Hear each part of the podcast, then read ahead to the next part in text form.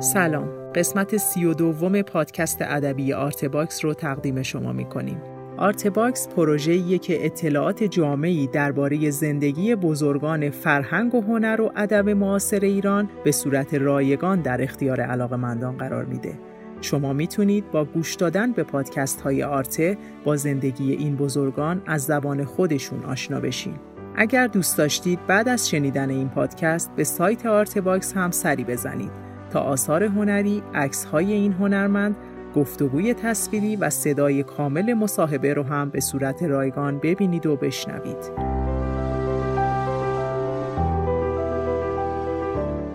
پروژه آرته صرفاً با اتکا به حمایت‌های مالی علاقمندان فرهنگ و هنر پیش میره. اگر مایل هستید در ثبت تاریخ معاصر فرهنگ و هنر ایران سهیم باشید، می‌تونید با حمایت‌های مالی ما رو یاری کنید. لینک هامی باش که در توضیحات این قسمت قرار گرفته راهیه برای کمک به پروژه آرته.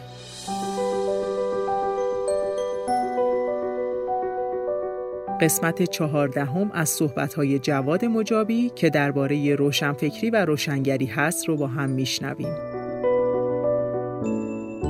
آرته تاریخ شفاهی فرهنگ و هنر و ادب معاصر ایران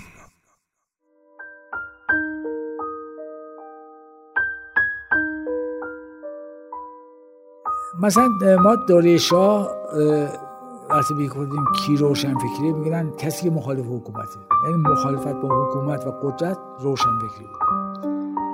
و یه دوره دیگه بازم در همون دوره شاه گفتن که روشن فکری یعنی دفاع از محرومان و رنجبران بعض انقلاب گفتن روشنفکری دینی وجود داره که ما رو به خدا وصل می‌کنه. اون روشنفکری شما روشنفکری مادی خب این هم یه روشنفکری دینی اصلا مطرح شد.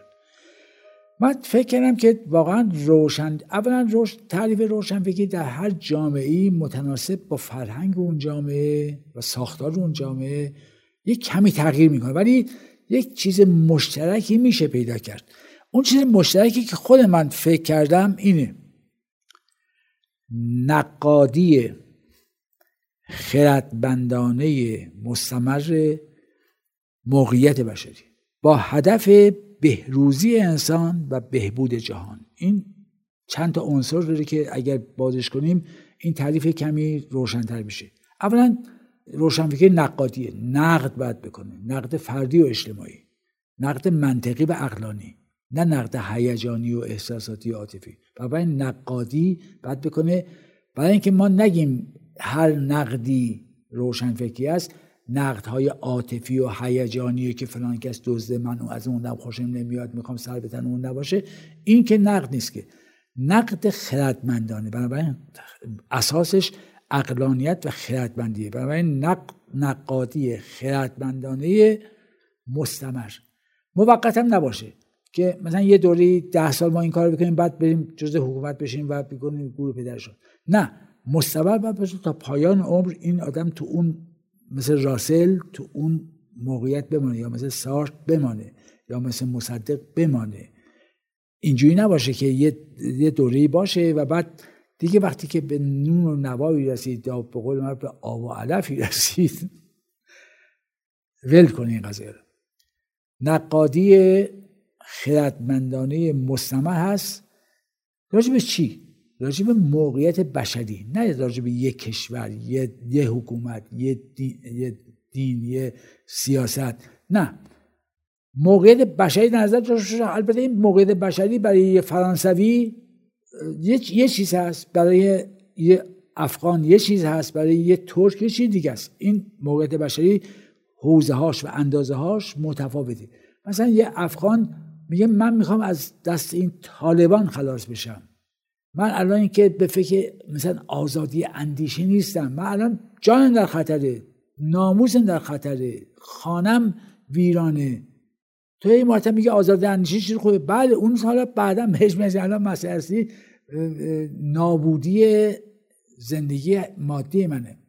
و به این موقعیت بشری برای افغانستان یه چیزه. برای یه آدم یه جایی مثل هلند یه چیز دیگه است. اون شاید این مشکل نداره یه مشکل دیگه داره. اون مشکل دیگه میشه موقعیت بشریش. اون موقعیت بشری بعد نقادانه به طور مستمر و خردمندانه بهش بپردازه نقد کنه. هدف این چی باید باشه؟ هدف این باید بهروزی انسان باشه. تو نمی‌دونی برای قدرت گرفتن این کار رو بکنی. چون می‌تونی برای قدرت هم همین کار رو بکنی. نقد کنی وقتی وکیل مرد شدی یا وزیر شدی ول کنی. برای بهروزی انسان تو باید کار کنی نه برای مقام و ثروت و این قضایی شهرت. و فقط هم بهروزی انسان نیست که انسان حال روزش خوب باشه. جهان هم وجود داره دیگه. این طبیعت ما که نمیم خراب بکنیم. این سیاره که نمیریم نابود کنیم. این بهروزی انسان و بهبودی جهان. این وقتی که با نقد خردمندانه مستمری راجع به موقعیت انسانی داشته باشیم در برای بهروزی این این اصول کلیه. حالا یه آدمی یه بخشی از این نمی‌توانه بکنه. ایراد نداره. تا حدی روشن بگیره. ولی یه آدم مثل راسل به کل این قضیه عمل کرده. یعنی فلسفه رواج میده زندگی عرفی رواج میده با زندگی شرعی در حد خودش که فکر به خطرناکه مبارزه می‌کنه با دیکتاتوری های جهان و با مارکسیسم مبارزه می‌کنه. بعد برای آزادی فلان سیاپوست هم از زندان میاد توی خیابان کنار مردم میشینه رو اسفالت میگه من می‌خوام اون آدم آزاد بشه. این کار کوچیکم می‌کنه. این کار در اشد کار دیگه کرده خیلی کوچیکه ولی نقد نقد خودش فقط یا فعالیت خودش فعالیت فقط جمعی و کلی نمی‌کنه بلکه مصداقی هم عمل می‌کنه. اینجوری نیست که ما فقط به کلیات بپردازیم و جزئیات از نظر دور بداریم. این مسئله روشنفکری برای من و الانم من اگر کوششی می‌کنم سعی می‌کنم تو این خط فکری باشه که نقد من اولا هیجانی نباشه بعد ادامه بدم تو کتابام این نقد نقادی خودم راجع به جامعه بعد تا اونجا که ممکنه استمرار داشته باشه. بعد هر چقدر بیشتر به مثلا یه وقتی من تو روبانم به مسائل بومی و داخلی توجه می‌کنم الان به مسائل جهانی بیشتر فکر می‌کنم. مسائل بومی دیگه برای من میگم دیگران هم دارن کار می‌کنن تو اون زمینه من بهتره که توی دوره دی مثلا جهانی تو شعر توی رمان این مسیر طی کردم. بعد آرزوم اینه که روزی این سیاره سیاره سالمی باشه. این همه رودخانهاش آلوده نباشه. این همه بارانهای سمی نداشته باشیم. این همه الان همین خطری که این اواخر برای ایران اتفاق افتاده که داره خاک در بسیاری از شهرهای ما نشست می‌کنه و اصفهان خطرناکترین اینا هست و ممکن میدان نقش جهان که اصلا برای ما عزیزه و اصلا جز زندگی ماست یه روزی آسیب ببینه این واقعا برای من چیز شدیدا ناراحت کننده است و برای هر ایرانی باید ناراحت کننده باشه و برای هر آدمی که در جهان هست که می اصفهان دیده. همینجور که ونیز وقتی زیر آب می‌رفت همه ماها ناراحت بودیم. برای که ونیز زیباییش تو این دنیاست. تو می‌توانی بری از اون زیبایی لذت بری اون زیبایی اگر آسیب ببینه یه بخشی از رنگ های زیبای جهان از چشم ما محو میشه. بنابراین اینجوری نیست که ما فقط به فکر کشور خودمون باشیم. ما باید ببینیم که هر اتفاقی در جهان میفته برای این سیاره ما باید یه جوری همدلی داشته باشیم.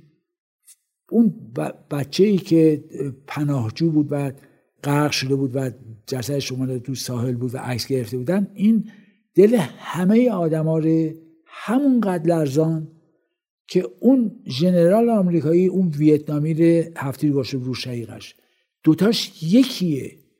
و اون حرف نازم حکمت همیشه از جوانی یاد من هست و من حفظ بودم. می‌گفت که من اینجا هستم و هر روز قلبم در یونان تیرباران می شود وقتی یونانی تیرباران می‌کنن من اینجا هستم ولی قلب من در یونان تیرباران میشه. ما اینجوری نمی‌دونیم خودمون جدا بدیم از جهان. ما به هم پیوسته ایم و خب اگر این نوع تفکر نداشته باشید شما اصلا شما به روشن فکری نمی‌رسید. اینی که یارو میگه که من روشن فکری مثلا میگن زندانی مسلمان باید آزاد گردد. نه این زندانی مسلمان آزاد کرده خیلی هم خوبه ولی زندانی سیاسی باید آزاد بشه نه زندانی مسلمان. زندانی کافر هم اگر بود اگر بیگناهه باید آزاد بشه دیگه. اینه که این همبستگی جهانی همیشه باید مد نظر با باشه تو روشن فکری و حالا روشنفکری انواع داره. مثلا روشنفکری سیاسی ما داریم که در واقع از نظر من روشنفکری محسوب نمیشه ولی یه از روشنفکران میرن تو قدرت حاکمیت. اونها اونها همواره به قدرت فکر می‌کنن. روشنفکری فرهنگی ما داریم که متفاوت از روشنفکری سیاسیه مثلا یه حزب سیاسی روشنفکر توشان روشنفکر هست اینا روشنفکر سیاسی اینا می‌خوان به قدرت برسن جامعه درست کنن. ولی روشنفکر فرهنگی در واقع نمی‌خواد به قدرت برسه. چون خودش قدرت هست. ده خدا یا هدایت یه قدرت خودش یه قدرت معنویه. این مصدق که یه قدرت سیاسیه این هم یه قدرت معنویه. و نیازی نیست که به طرف قدرت بره. بنابراین در طول تاریخ روشنفکرانی که به طرف قدرت رفتن به طرف حکومت رفتن بعضیشان موفق بودن و ولی بیشترشون کشته شدن به واسه اون قدرت مثل شهابالدین سهروردی مثل بسیار از این آدمایی که رفتن در خدمت حتی خود بزرگبه که زندانی شد یا کسان دیگه امیر کبیر. خب اینا می‌خواستن از, از طریق قدرت جامعه نجات بدن. اما روشنفکر فرهنگی میگه که من باید با مردم باشم. یعنی اگر شما از مردم ببری و بری به طرف قدرت چیزی که نمیاد. و روشنفکری یه جوری در ارتباط با منافع ملیه و منافع جهانیه. و نه با ساخت باخت با قدرت ها برای اینکه قدرت ها زود گذرن و دارای تفاوت های فراوان ولی ملت ها بخوان زندگی کنن. اساس زندگی کردن درست و سالم و مرفعه اولا یک نکته نخست باید برای ما روشن باشه که روشنفکر حزب یا گروه نیست بلکه تک تک آدم ها هستن. و این تک تک آدم ها در جبهه موافقن یا در جبهه مخالفن ولی مستقل هستند و منفردن. این که ما میگیم این روشنفکران کاری نکردن مثل که مثلا میگیم این حزب اصلاح این جناح اصلاح کاری نکردن. این اصلا روشنفکر یه فرده. روشنفکران ایران در واقع در حد مقدور کار کردن. یکی از مشکلات این بوده که شاید مدرنیته در اینجا درک نشده بوده دقیقا و بخشی از اون جنبه های خوب میراث بشری که در جهان معیار رفتار درست و سخن درست است اینجا ما آشنا نبودیم. هم مردم هم حکومت هم روشنفکران. روشنفکران که از یه جای دیگه نمی‌برن تو همین جامعه بودن. در جامعه که اطلاعات و آگاهی ها آزادانه منتشر نمیشه مردم به شایعه و توهم و توطعه رو میارن گاهی هم بنیه روشنفکری کلا ضعیف است به نسبت اون مملکت. یه دوره بوده که حالا چرا ضعیفه؟ به این دلیل که معمولا در غرب تشکلهای بزرگ وجود داره که آدما میرن اونجا آدمای مستعدی هستن میرن اونجا تربیت میشن یاد می‌گیرن. آقای بلر که همینجوری یاد نگرفته. میره توی حزب اونجا پیشکسوت ها هستن رفتارهای سیاسی هم تجربه هاش انتقال میدن به اینا و همین خودشون عملا می‌بینن. در دراز مدت بدل میشه یه آدمی که می‌توانه از یک مواضع حزبی خاصی دفاع جانانه بکنه. اینجا آدما تو خانه های خودشان پنهانن. بعد امکانات هم در اختیارشان ندارن. بنابراین یه چیز این با توان خیلی کمتری کار می‌کنه. اطلاعات هم در اختیار نداره. مثلا من دیدم که 5 تا اقتصاددان. چندین سال پیش توی یه میزیگر شرکت کرد و البته همه حرفاشون راجع به اقتصاد امروز زدن گفتن متاسفانه آمارهایی که ما داشتیم مال پنج سال پیش بود یعنی کشک. اصلا تمام اون حرفا بی بود. خب وقتی دولت آمار نمیده وقتی آمار میده چهار جور آمار میده که متناقضن با هم دیگه. شما به عنوان کسی که می‌خواید متکی بر آمار و مستند بر وقایع و حقایق صحبت کنید چه چیزی در اختیار دارید؟ چهار تا مزخرفاتی هم که توی ماهواره و توی تلویزیون میگن اونم با یه حساب کتابای خودشن اون ربطی به حقیقت ماجرا نداره. ما باید از درون جامعه اطلاعاتی داشته باشیم. ما بدانیم که زنها چه کار می‌کنن جوانها چه کار می‌کنن مشکلاتشان چیه اینا رو یه, یه روشنفکر باید بهش داده بشه. زمینه وجود داشته باشه این بتوانه تحلیل بده روی اینا.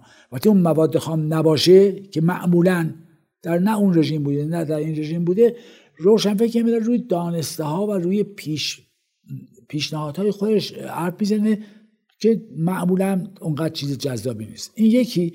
بعد روشنفکری یک نهاد مستمر یعنی در واقع نه روشنفکر بعد روشنفکری یک نهاد مستمره که بعد یه سابقه داشته باشه اون پیشینیان به این پسینیان یاد بدن یه چیزایی منتقل کنن.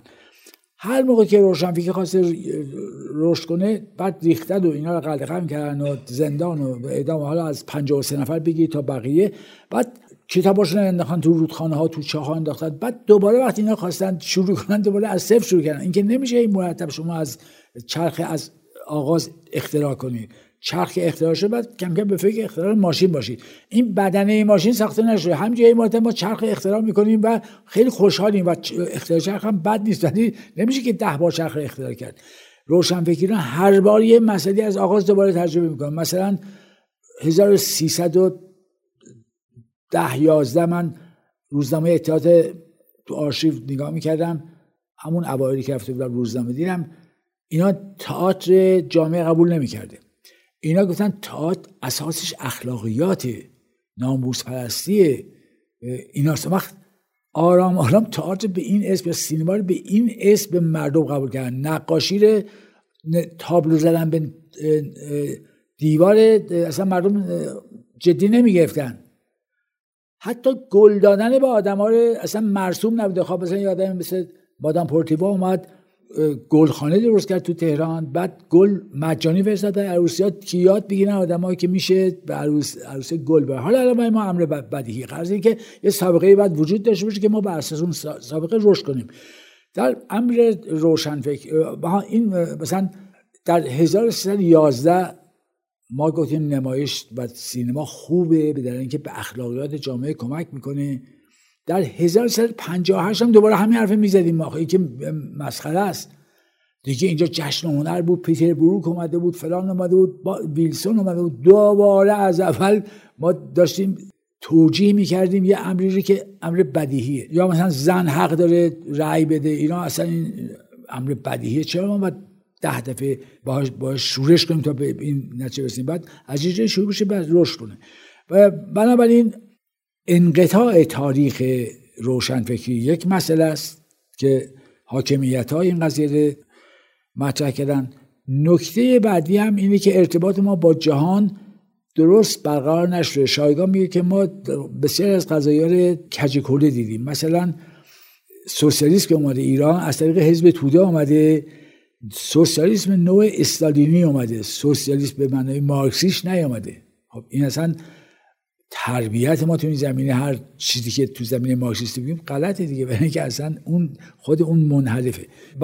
برای این کمتوانی روشنفکران ممانعت حکومت ها انتقال غلط دانش ها و تجربه ها از طریق ترجمه های مغلوط و بسیاری عوامل دیگه و نبودن در درجه اول فضای فعال سیاسی و فرهنگی و نبودن آزادی اندیشه ها و بیان و قلم و اینا و همینجور تشکل مثلا شما با ما روزنامه نگار با هر چقدر شجاع باشید بالاخره وقتی چندین بار شما رو مؤاخذه می‌کنن یا از من روزنامه بیرون می‌کنن خسته میشید به سطوح میاد ول می‌کنید. ولی اگر سندیکای روزنامه نگاران باشه و شما حمایت کنه و پشت شما وایسته و دفاع قانونی می‌کنه بخش زیادی از این عذابی که شما تحمل می‌کنید سندیکا در واقع تحمل می‌کنه و شما راحتتر می‌تونید مقابله کنید پایداری کنید.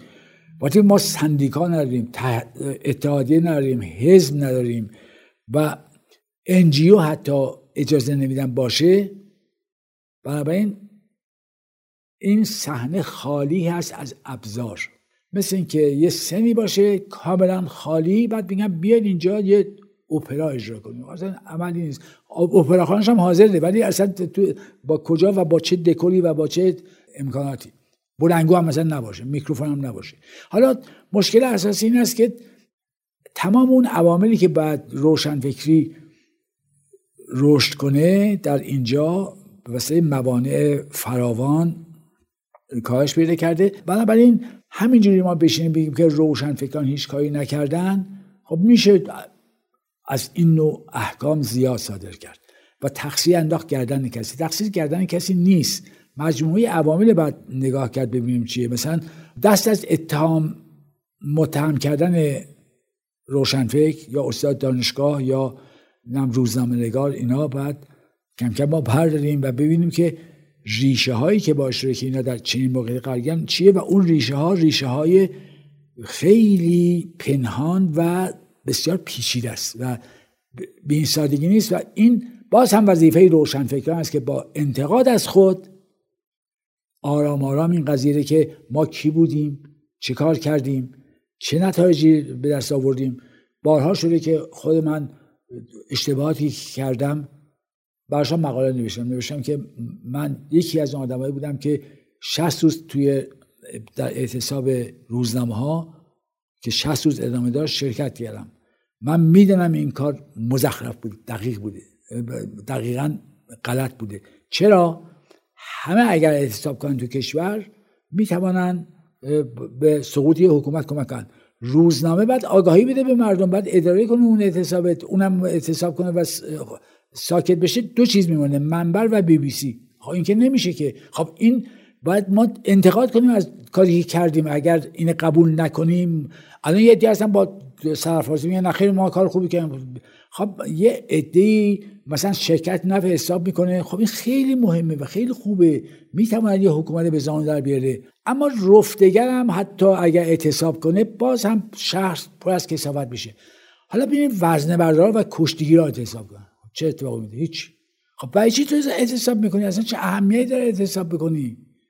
تو می‌توانی کمک کنی به دیگران. ولی اعتصاب روزنامه‌نگاران یکی از فضاحت های تاریخ سیاسی ماست و هیچکس به عهده نمی‌گیره که این, غلط بوده. قضیه اینه که ما بجز انتقاد البته انتقادم باید از درون خود جامعه روشنفکری باشه. اگر فلان حزبی که در قدرت هست بخواد از جامعه روشنفکری انتقاد کنه ممکنه که یه قرض و مرضی داشته باشه. اما ما خودمون باید اینقدر انصاف داشته باشیم که بگیم کار ما اینجا ایراد داره. مثلا من میگم دیگه میگم خب ما در یک گمراهی و بی اطلاعی قوت بر بودیم سالها یه قرنه. هیچ وقت اطلاعات دقیق و درست به موقع به ما داده نشده. خب من چیکار کنم؟ الان همین کاری که شما می‌کنید که یه مقدار آگاهی ادبی هنری و اجتماعی به مردم می‌دید این یه ذخیره ذهنی برای یه عده می‌سازه. آقای یارشاتر یه کار دیگه در همین حد می‌کنه. دانشگاه هاروارد یه کار دیگه می‌کنه. خود اینا تو این همین حکومت تاریخ شفاهی انواع داره. مجموع اینا مثلا آقای کار آقای حسین دهباشی وقتی اینا همش جمع بشه اون وقت شخص با این مواد خام می‌توانه به یک تحلیل برسه. وقتی داشت انقلاب می‌شد شش یک سال قبل از انقلاب و تا نزدیک یک سال بعد از انقلاب خب بیشتر روشنفکران ما چی در روزنامه ها چی در مجامع در حال فعالیت بودن و شرکت می‌کردن و بعضی مدتی خب اینا چی شدن؟ تارمار شدن. استادان دانشگاه معمولا باید کار آکادمیک خودشان درست انجام بدن و انتقادایی بکنن که وضع خودشان بهتر بشه. ولی اینکه حالا بیان میگن روشنفکران از مردم جدا بودن روشنفکران سالهاست یعنی شاید بیش از چندین دهه هست که با ورود در رسانه ها مثل روزنامه ها مثل رادیو و تلویزیون در حالا سابقا و در هر جایی که میشه صحبت کرد سخنرانی ها محافل اینا اینا برای ارتباط گیری با مردم شروع کردن به کار. ولی خب این کاربرد این با کاربرد منبر و این قضایی ها خب فرق اون خیلی گسترده و وسیع هست به دلیلی که بر دین تکیه داره. این یه چیزی تازه است و بایستی با تعقل همراهه و باید دشوارتر ارتباط برقرار بشه. همه رو تقریبا بیشتر روشنفکران شناخته شده ای ما. سالهای سال مقاله بشن تو روزنامه ها اینا. برای چی مقاله نوشتن؟ برای خودنمایی نوشتن. شامرو چرا سالهای سال روزنامه نگاری کرده؟ چرا بلاهنی چرا آتشی سپانلو من اون بقیه همه همه کما بیش. همه ما خواستیم فقط با نوشتن کتاب و چند شعر این بسنده نکردیم. گفتیم ما باید بریم با مردم سخن بگیم. خب اون ده سالی که من تو روزنامه بودم یکی از دلایلش این بوده که می‌خواستم در یک اشل وسیعتری در یک میزان و مقیاس وسیعتری ارتباط برقرار کنم. چون ما خب گاهی جامعه پس می‌زنه. جامعه یا حالا متوجه اون قضايا نیست یا اهمیت نمیده به اون قضايا یا اینکه طوری این تربیت کردن که با فکر نو موافقتی نره. یعنی کی میگه که رو... حالا روشن آخه اینا همه فکر که چند تا آدم شناخته شده روشن فکره نه. آقای امینی که تو فلان گروه سیاسیه این روشن فکره آقای فلان پویان یه روشن فکره حالا پویان میره به کار مسلحانه میپرزه ولی یه روشن فکری بوده که به عملیات قهری متوسل شده.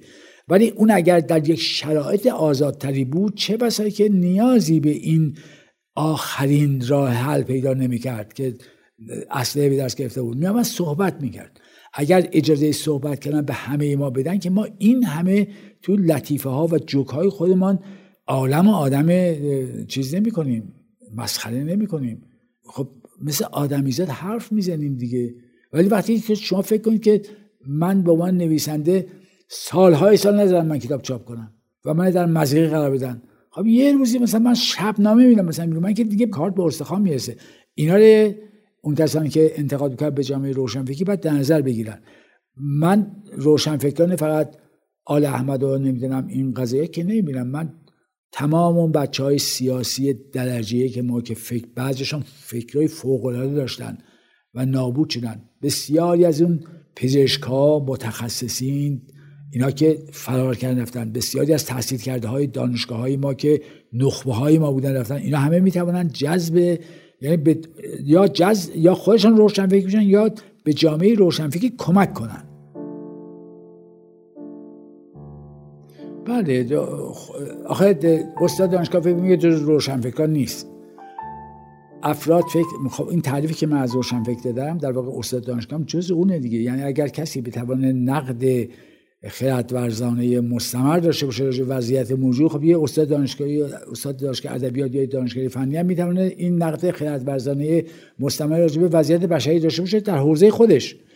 رو اونا خوش جدا می‌کنن. فکر من روشن فکر چند تا آدم مشخص هستند که اینا کراوات می‌زنن حرفای عجیب غریب می‌زنن موهاش بلند می‌کنن سیبیلای کلفته این این که نیست که. روشن فکر کسی است که به روشنگری اوضاع کمک می‌کنه. ایده فکری میده به دیگران. تولید فکر می‌کنه. به همین سادگی.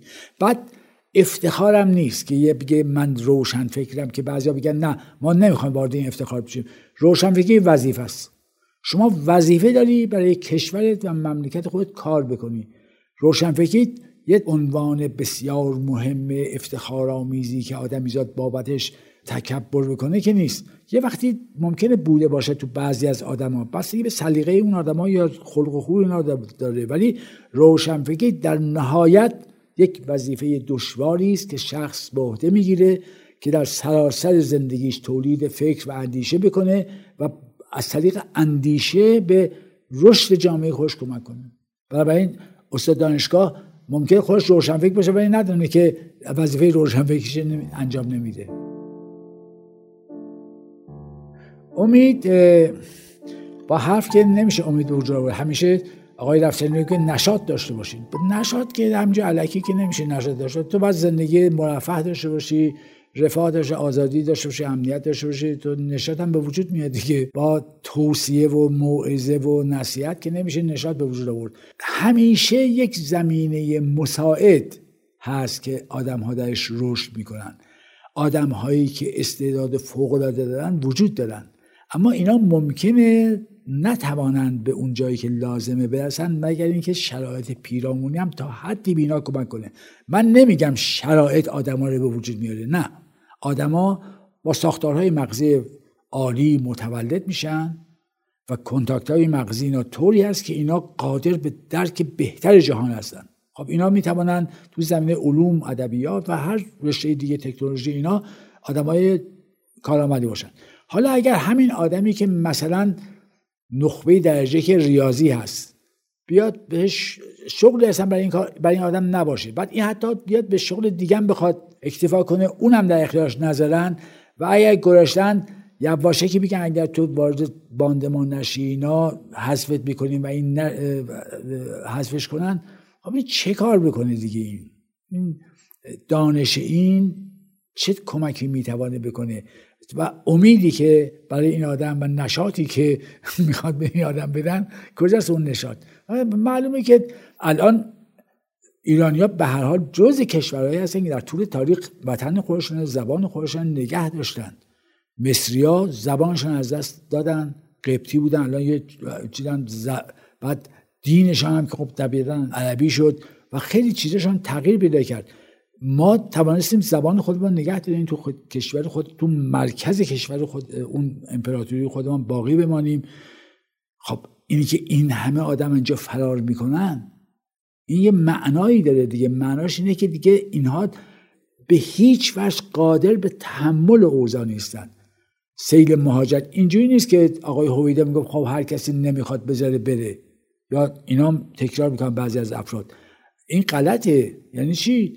تو اگر به مردم یک رفاه نسبی بدی مردم وای میسن اینجا برای اینکه میدن که اینجا هست که رشد خواهند کرد. و واقعا هم اینطوریه. وقت شما فکر کنید که اگر نخبگان یه جامعه از کشور برن که دارن میرن اون کسانی که میمانن از لحاظ ذهنی آدم های پیشرفته ای نیستن و دی این نسل بعدی یک گرفتاری خاصی پیدا می‌کنه.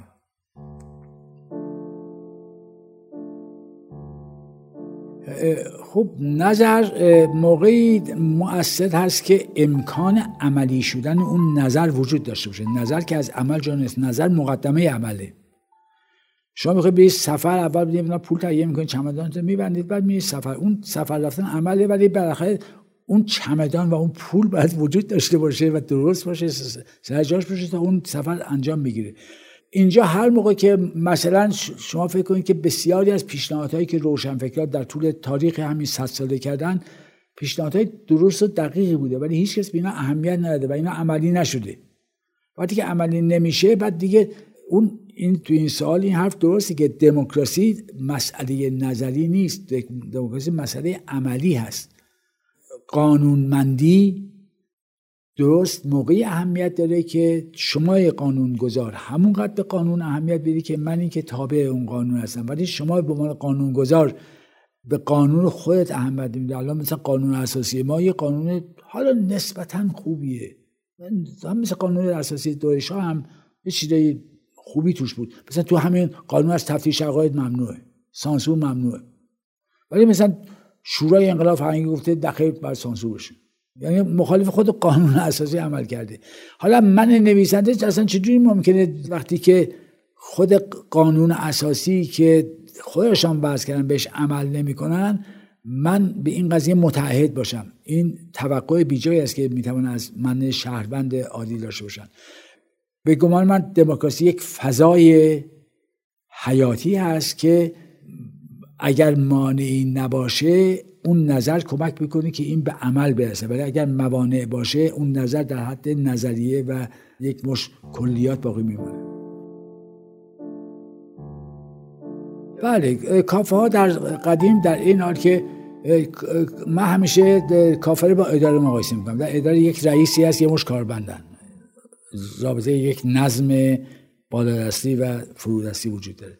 در کافه شما دو نفر در هر موقع باشید روبروی هم دیگه در شرایط مساوی پشت میز میشینید. کافه یه چیز آزادانه آزادی توش وجود داره. در کافه های دهه چهل و پنجاه که من یه سی صفحه ای راجع بهش نوشتم و چاپ شده تو همین تاریخ نسل آخر در اونجا من گفتم که ما در این حال که میفتیم کافه حالا تفریح کنیم دوستامون رو ببینیم. اونجا یه فیلمساز با یه نویسنده صحبت می‌کرد. برای سناریوی فیلمش همکاری می‌کردن. یه موسیقیدان می‌دید. از اون کمک می‌خواست. جوان ها میابدن شعرا رو می‌دیدن. شعرهای شناخته می‌دیدن. باهاشون حرف می‌زدن. چیز می‌گرفتن. یه محلی بوده برای بدبستان فرهنگی و تجربه اجتماعی گروه های سیاسی میامدن با همدیگه اونجا تشکیل می‌دادن جاشون برای اینکه حزب که نداشتن که. میامدن اونجا تو کافه با همدیگه اطلاعات خودشون تو زمین های سیاسی رد بدل می‌کردن. انواع اقسام تجربه های اجتماعی تو کافه ها انجام می‌گرفت. بعدها این کافه نشینی که و شهر بدون کافه من یه مقاله نوشتم که شهر بدون کافه مثل یک انسان بدون ریاست آدم با کافه ها نفس می‌کشه به اینکه در کافه ها مردم میرن همدیگه می‌بینن صحبت می‌کنن ارتباط دارن. بعد میرن تو خانه هاشان در انزوای خانه ها ولی اونجایی که آدم میاد کار اجتماعی می‌کنه یا حال اداره و کارخانه و کشزاره و ضمنا کافه در همون ترازه. حالا در غرب که این خیلی شدیدتره اصلا یارو از کار میاد و میاد تو پاپ میشینه بعد دوستاش می‌بینه. آخر شب که خسته است می‌بینه خاله که دعوای خانوادگی هم کمتر پیش میاد تو این زمینه. به حال کافه نشینی الان خب یه مدت که تعطیل بود و ما خیلی هم قصه میخوردیم و هم بارها یادداشت نمیشیم. هم ما که کافه یه جاییست برای آزادی ارتباطات اجتماعی. حالا الان کافه ها به وفور به وجود اومده. ولی این کافه ها ادای اون کافه ها رو در میارن. یعنی تو اون کافه ها فقط پول در آوردن مسئله نبوده. پول مسئله ثانوی بوده. این بوده که یه جای آرام و راحت و بیدقدقه به مشتری عرضه بکنن که اون هر کاری دلش می‌خواد بکنه و اون مشتری ارباب کافه است. الان یه مش آدم پولدار هستن یه جای شیکی درست کردن هر کسی میره اونجا دختر و پسر این حرفا حالا یا همدیگه بخوام ببینن یا صحبت کنن حرفا اصلا اونا رو میچاپن انقدر این چیزای گرانه که با این همه این همه خیلی جوان ها میرن تو کافه و هیچ وقت هیچ کافه خالی نیست که ما گاهی میز خالی پیدا کنیم بریم دوستامون ببینیم. خب این ولی کاریکاتور اون قضیه است. کافه بعد عملکرد خودش داشته باشید عملکرد کافه این است که جای ساده و نسبتا ارزان که مردم ارتباطات اجتماعی خودشون گسترش بدن. و این در این دور جدیدی که به وجود اومد اصلا چین چیزی مراعات نشده.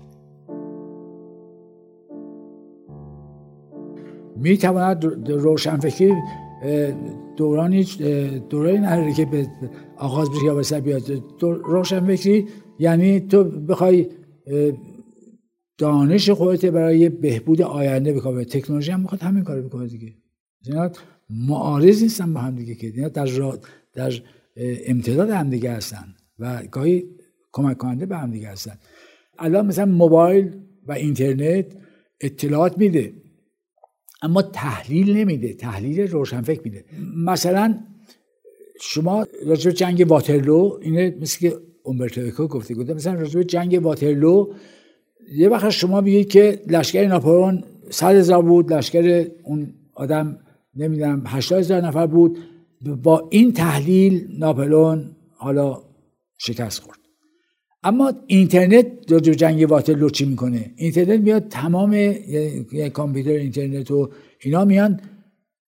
تعداد اون آدما رو یکی که اسمش نمی‌نویسن فامیلش نمی‌نویسن اینا تو جنگ واترلو شرکت خب بله خیلی دقیق خوبه یه آماریه.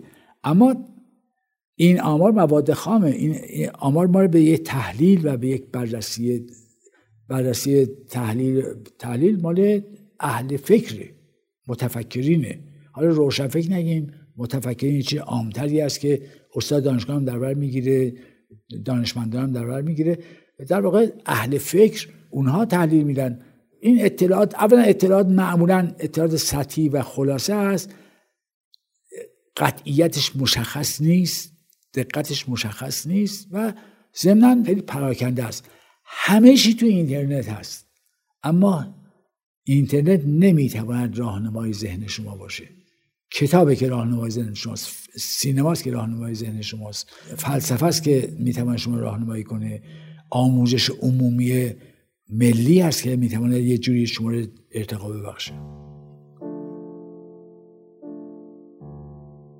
اخلاقی زندگی کردن امر یک طرفه نیست. اخلاق باید امکان گسترش تو جامعه داشته باشه که آدم ها به اون اخلاق وابسته باشن. اینکه شما صرفا به اخلاق معتقد باشید و در اشاعش کوشا باشید و من که طرف شما هستم یا آدم بی اخلاق باشم یا قلدر باشم اصلا ارتباط برقرار نمیشه دیگه.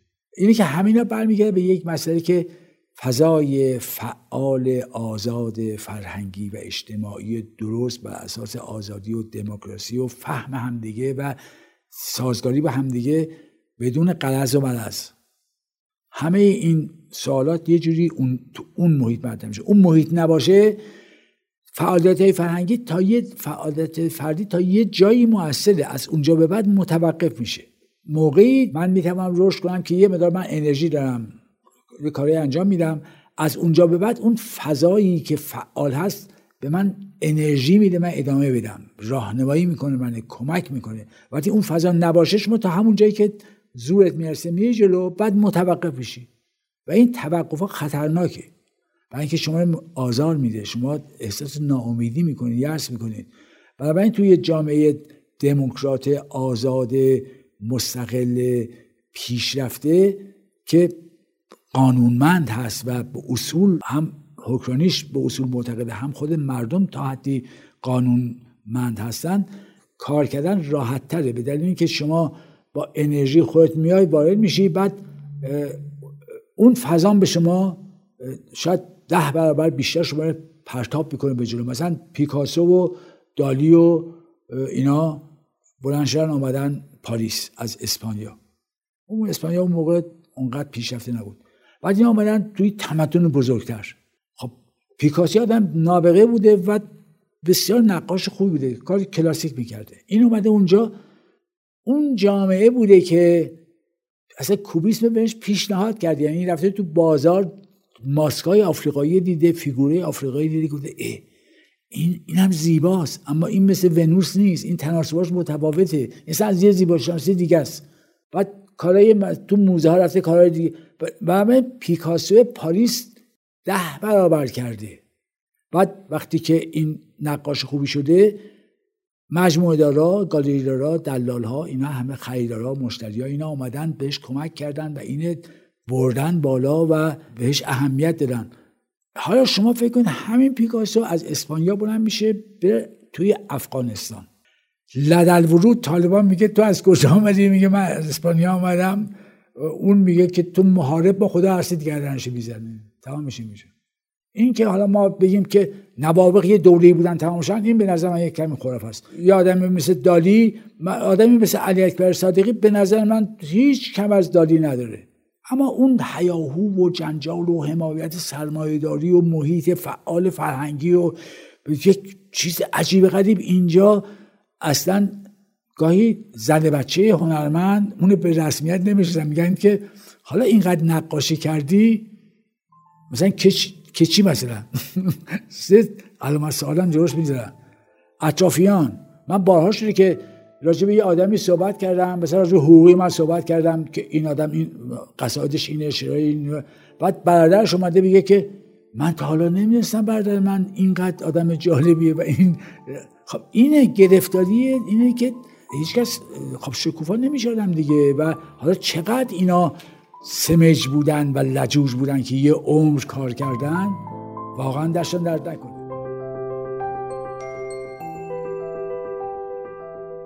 خیلی ممنون که وقت گذاشتید و پادکست ما رو شنیدید. در قسمت بعد جواد مجابی درباره تاریخ معاصر و ادبیات برامون صحبت می‌کنه. امیدوارم که قسمت بعدی رو هم دنبال کنید. تهیه کننده پروژه فخردین انبار تولید پادکست زهرا بلدی و پرهام وفایی. همکاران این قسمت حسین سلامت پرهام وفایی و حسین راستی. متن خلاصه پادکست شکیبا شخصیان. من مریم بلدی هستم و می‌خوام بخش جدیدمون آرته‌کست رو هم بهتون معرفی کنم. ما در آرته‌کست داستانهایی از سرگذشت بزرگان فرهنگ و هنر و ادب معاصر ایران رو براتون میگیم که دیگه در بینمون نیستند. امیدوارم آرتکست رو هم دوست داشته باشید.